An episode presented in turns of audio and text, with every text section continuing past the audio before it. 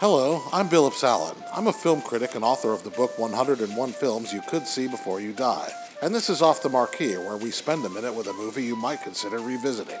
In 1983, the film Tender Mercies brought a new type of country music narrative to the screen.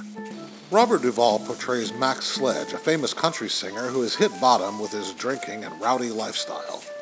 Marooned at a gas station in rural Texas, Sledge befriends Rosa, played by Tess Harper, and her young son Sonny, played by Allan Hubbard. While seeking redemption, Sledge's past catches up with him when a reporter played by Paul Gleason comes to the small town to get a story. Mr. Sledge. Yes, sir. Are you Mac Sledge, the singer? I was a singer, I mean. I mean, I am Mac Sledge. You were married to Dixie Scott, weren't you?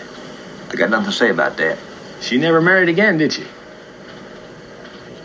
Are you remarried? Is that your boy? That's not your boy, is it? Mr. Sledge, it took me quite a while to track you down. I'd really appreciate an interview. Nothing to say to anybody. Sledge starts over in the small town and begins to face his past.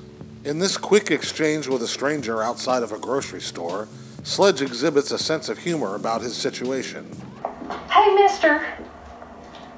Were you really Mac Sledge? Yes, ma'am, I guess I was.